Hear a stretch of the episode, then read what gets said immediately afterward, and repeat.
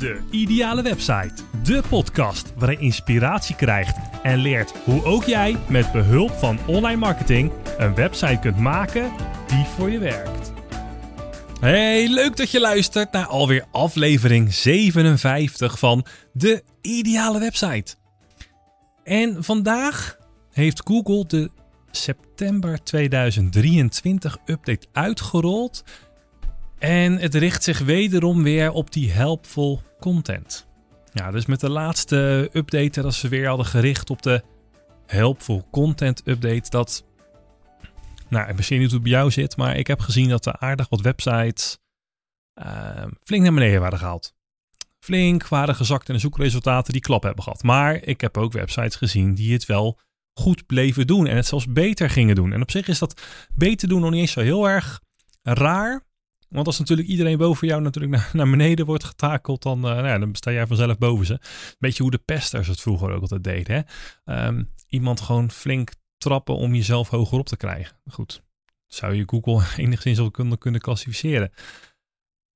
Maar heb jij nu content op jouw website staan die je dus puur voor SEO hebt geplaatst, maar eigenlijk nergens op slaat, ja, dan moet je deze dus ZSM gaan verbeteren. He, voordat Google dit zo gaat klassificeren. Nou, een klein bijkomend nadeel is daar dan bij. Het kan wel maanden duren voordat een website die onnuttige content heeft verwijderd en heeft, heeft verbeterd en aangepast, verbetering gaat zien. Dus hou daar rekening mee. Als jij nu merkt dat je aan het zakken bent en je gaat het aanpassen, dan kan het maanden duren voordat die pagina weer terugkomt. En dat is dan ook altijd de reden waarom ik zeg: ga niet continu je content van je website aanpassen. Ga dat niet na als je na één week of na twee weken geen resultaat hebt gezien. Ga dat dan niet gelijk nog een keer aanpassen. En blijf niet iedere keer wijzigingen aanmaken voordat je gezien hebt of het ook beter gaat of slechter gaat. Als je constant wijzigingen blijft aanmaken, dan kan het zo zijn dat je in een soort neerwaartse spiraal komt en dan komt er helemaal niks meer van je pagina terecht. Dus doe het als het even kan in één keer goed. Nou, voordat je je content gaat maken met het idee dat je daadwerkelijk helpvol gaat zijn, hè, helpvol gaat zijn naar je lezers, dat je echt wat gaat bijdragen, dat je uniek bent, een autoriteit en expert bent op het onderwerp waar je over schrijft, hè, want, want, want dat is waar het, uh, waar het over gaat, dan moet je dus eerst weten waar Google op gaat letten en hoe, hoe Google nu eigenlijk jouw content gaat klassificeren. Nou, ik kan je wel als een tip geven. Volg niet alles letterlijk zo op. Hè. Het blijft een algoritme. Het blijft een computer dat je de woorden, hè, dat het woorden op je website gaat lezen um, en daar een klassificatie aan gaat hangen. En ook wat uh, John Mueller bijvoorbeeld, hè, dat noem ik altijd de woordvoerder van Google, die, die, die, die praat altijd over de updates en dergelijke. Die vertelt heel veel, maar zegt heel weinig. Nou goed. Het algoritme van Google dat leest woorden in een bepaalde volgorde, hè, om er een digitale emotie aan vast te hangen. Nou, Google die heeft natuurlijk zelf geen emotie. Dat weten we allemaal, anders trapt hij niet zo vaak omlaag of omhoog. Um, en nou goed, laten we daar maar niet op ingaan. Um, maar goed, hij moet wel jouw content interpreteren. En hij moet toch die emotie in jouw verhaal kunnen lezen om te weten um, hoe iemand zich zou kunnen gaan voelen na het lezen van jouw content. Nou, hoe doet Google dat nou? Dat doet hij via NLP. En nee, dat is geen neurolinguistisch programmeren, hè, wat we vaak doen met marketing, maar het is het NLP van, van Google. Dat is het, um, het Natural Language Processing. Ja, het is een combinatie van uh, taalkunde, wiskunde, AI, hè, artificial intelligence, artificiële intelligentie in het Nederlands. En via dat, dat taalproces kan Google dus jouw teksten analyseren en begrijpen. En wat betekent het nu wat je schrijft? Het kan teksten vertalen om het beter te begrijpen wat er staat. Het kan een sentimentanalyse doen. Wat is de emotionele toon achter een stuk tekst? Iets wat Europol, AIVD en dergelijke ook gebruiken om te schatten of er misschien wel een digitale dreiging ergens ontstaat. Hè, door middel van social media berichten lezen. Nou goed, die hebben nu deze podcast waarschijnlijk ondertussen ook onderschept. Ja. Ai. Maar NLP wordt bijvoorbeeld ook gebruikt voor chatbots. En VA's, hè, virtual assistants zoals Siri, OK Google. Hè, die maken allemaal gebruik van NLP om jouw vragen en opdrachten beter te kunnen begrijpen en om hier relevant op te kunnen reageren. En als laatste natuurlijk tekstgeneratie.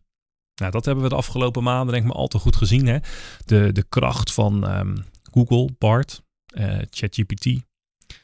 En door NLP kan Google bijvoorbeeld veel beter begrijpen wat je bedoelt met je zoekopdrachten. En kan het relevantere zoekresultaten gaan leveren aan jou. Nou oké, waar let Google nu op met zijn almachtige NLP als het je content gaat beoordelen? Nou, als we de laatste meldingen hebben gezien, de mededelingen, de blogpost, etc. van Google, waar ze de, de update hebben aangekondigd. En als je de helpful content, uh, content erbij gaat pakken, je gaat het nalezen, dan zie je eigenlijk dat het zich hoofdzakelijk gaat richten op wie, hoe en waarom.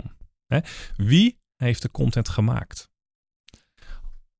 Als Google namelijk weet wie de content heeft gemaakt. En niet alleen maar zozeer een naam. Hè. Het, is, het is belangrijk om duidelijk te maken wie de auteur is voor een beter begrip van de EEAT, hè, van de content. De, het is het de experience, expertise, um, de autoriteit, de authoritativeness van iemand en de, um, de trustworthiness. Hoe iemand, of iemand wel te vertrouwen is. Ja, dus heeft iemand daadwerkelijk wel de expertise waar hij over schrijft? Of wordt de content gewoon geschreven door um, Pietje Puk die, uh, die ineens zogenaamd dokter is geworden en precies weet hoe het allemaal werkt? Dat hebben we ook gezien tijdens de coronaperiode. Er waren natuurlijk heel veel mensen die wisten precies, joh, je moet dat niet nemen, je moet dit nemen, want dit is allemaal beter. En natuurlijk zaten er uh, doktoren tussen die precies wisten waar ze het over hadden. Maar iedereen was op dat moment dokter. Iedereen wist het beter. Goed, en dat is nou net hetgene waar, uh, waar Google naar wil gaan kijken. Van ja, maar wacht eens eventjes. Teksten die worden tegenwoordig heel veel geschreven door AI. En teksten worden geschreven omdat mensen misschien wel alleen maar content willen maken om te gaan scoren in de zoekmachines. Mensen willen bezoekers binnenhalen en daar uiteindelijk geld mee verdienen. Misschien worden er wel advertenties geplaatst op de website bijvoorbeeld. Maar misschien worden er wel gewoon um, leads gegenereerd, affiliate links, et cetera. En als die content geschreven is, maar hij is niet gefactcheckt en het klopt helemaal niet. Dat is dus het allerlaatste wat Google wil. Hè? Google, die, kijk, jij als zoeker, jij bent de klant. En Google wil natuurlijk dat jij terugkomt. Dat als jij ergens naar op zoek bent, dat je daar gaat vinden wat je zoekt. Misschien herken je het wel. En ik heb dat zelf best wel vaak hoor. Dan uh, ga je bijvoorbeeld naar uh, Bing.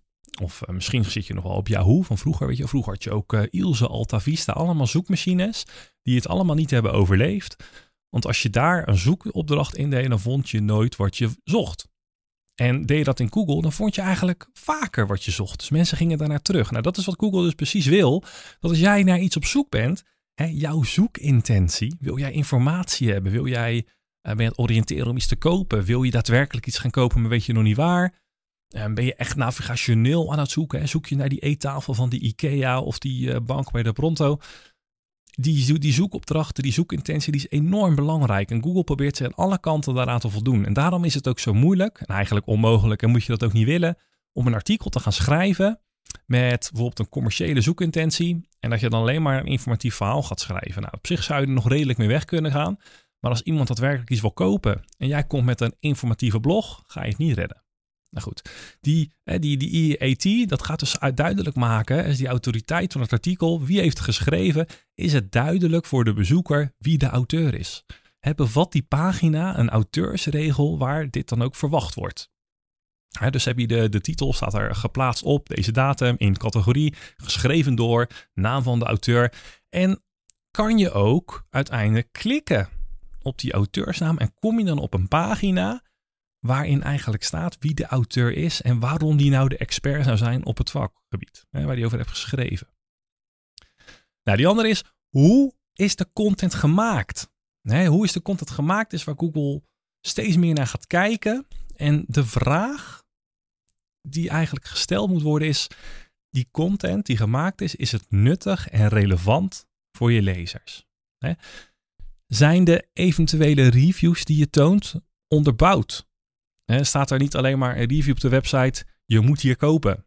Of um, ik, ik heb hier gekocht en ik ben heel blij. Nee, die reviews die moeten wat meer onderbouwd zijn, maar wel op een natuurlijke manier. Want we hebben allemaal wel eens reviews gezien op bol.com dat er een review onder staat. Dat is eigenlijk gewoon een marketingpraatje en je ziet overduidelijk...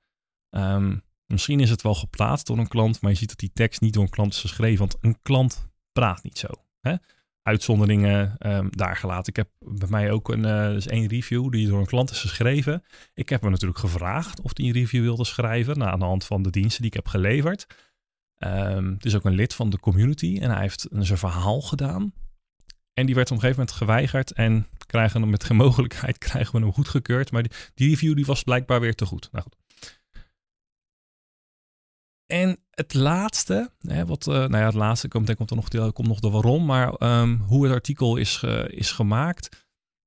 Google zegt als je AI gebruikt, wordt dit dan ook netjes vermeld in je artikel? Zet jij in jouw artikel netjes van joh, ik heb dit artikel geschreven en ik heb het gedaan met behulp van AI. Nou, hier heb ik dus persoonlijk mijn vragen bij. Moet je dit nu wel gaan doen? Nou, natuurlijk is dat een, um, um, iets wat je zou kunnen testen. Stel je voor dat jij een artikel hebt geschreven en je hebt het inderdaad met behulp van AI gedaan, wat tegenwoordig helemaal niet gek is, helemaal niet is weg te denken meer uit het hele proces. Ik gebruik het dagelijks. Wat nou als je onderaan je artikel een soort bronvermelding maakt, inderdaad, van uh, dit artikel is uh, geschreven met behulp van AI. Zou dat dan inderdaad ook zo slecht zijn voor je artikel? Zou je het willen of niet? Nou, je zou het in ieder geval kunnen testen. Kijken of je, um, of je artikel daarmee, en zeker als je al een paar artikelen hebt geschreven, ga je daarmee sneller scoren. Uh, dat je daardoor beloond door wordt. Of omdat Google zegt, wij willen geen AI-content. Ik moet heel eerlijk zeggen, ik heb dat nog niet ergens daadwerkelijk zo gelezen. Worden we daardoor juist gestraft als we het gaan vertellen? Ja, dan ben je natuurlijk gek als je het wel doet. Dus Vandaar dat ik zeg, ik heb hier nog even mijn vragen bij. Nou ja, mocht jij daar meer ervaring over hebben, laat me zeker even weten. En als laatste natuurlijk de waarom. Hè? Waarom heb jij je content gemaakt? Nou, het is bijna dezelfde vraag als dat je tegen iemand zegt van waarom ben jij je business gestart? De, nou ja, de meesten zullen zeggen, joh, ik wil geld verdienen. Nou, dat is natuurlijk niet helemaal de reden. Tuurlijk ga je um, een business starten omdat je geld mee wil verdienen, want je moet je hypotheek betalen en je brood betalen. Maar ik neem aan dat jij een business start omdat je het leuk vindt. Omdat het iets is wat je graag, wil doen. En je kan daar dus eigenlijk iemand anders mee helpen. Ja, en dat is nou dezelfde vraagstelling die je bij je content moet plaatsen. Waarom maak je deze content? Ga jij mensen hiermee helpen? Of schrijf jij alleen maar voor bezoekers, SEO, geld? En natuurlijk mag je dat wel meewegen als je je content gaat maken. Maar zorg er wel voor dat je met je content mensen gaat helpen met je content. Nou, je moet dus voldoen aan die zoekintentie van je bezoeker. Nou, doe je dat niet, dan ga je dus lager ranken. En, en dat is nou net waar ik, um, waar ik naartoe wil. SEO bestaat natuurlijk uit verschillende facetten, verschillende pilaren. Um, het is natuurlijk een stukje technische SEO. Nou goed, als de techniek van je website op orde is, dat is in principe, als je natuurlijk eenmaal weet hoe het met alles, um, niet heel moeilijk. Als het eenmaal staat, dan staat dat. Um, tuurlijk kunnen er metrics bij komen van Google hoe ze jouw website gaan beoordelen. En ze kunnen er bepaalde plekken zijn. Oh, hier moet ik misschien toch wat aan gaan sleutelen om het te verbeteren. Maar uiteindelijk heb je uh, nou, die technische SEO klaar. Dan heb je dus je, je website structuur. Dus je website moet goed doorgronden zijn. Die structuur die moet gewoon kloppen. je gaat van, van één zoekterm naar meerdere zoektermen, naar de longtail zoektermen, et cetera. Je doet je Um, je content ga je clusteren, pillar pages, et cetera. En dat doe je omdat je mensen wil helpen. Je wil mensen zeggen van oké, dit is een klein stukje van het onderwerp. Hier ga ik er dieper op in. Hier ga ik er nog dieper op in. En je gaat iemand die maar die ene speld in de hooiberg aan het zoeken is, die tot stukje informatie, die ga je geven. Nou, als je dit hele plaatje bij elkaar hebt hè, en als je hier aan voldoet, dan is de kans dus groot dat jouw content gaat slagen. Nou goed, ik wil aflevering 57, hè, deze aflevering, graag afsluiten met een vraag. En ik hoop dat jij een eerlijk antwoord durft te geven. En die vraag, die had je aan moeten zien komen. Schrijf jij voor je lezer of schrijf jij voor Google? Nou goed, laat het weten onder deze aflevering in je eigen podcast-app. Of dat nou Spotify is, Apple Podcast, Google Podcast of dat je de video bekijkt hè, op YouTube, dat kan ook. Nou, laat het weten in de reacties onder deze aflevering. Nou, voor nu wil ik je hartstikke bedanken voor het luisteren. En ik zie jou graag terug in een volgende aflevering van De Ideale Website. Want jouw succes is mijn succes.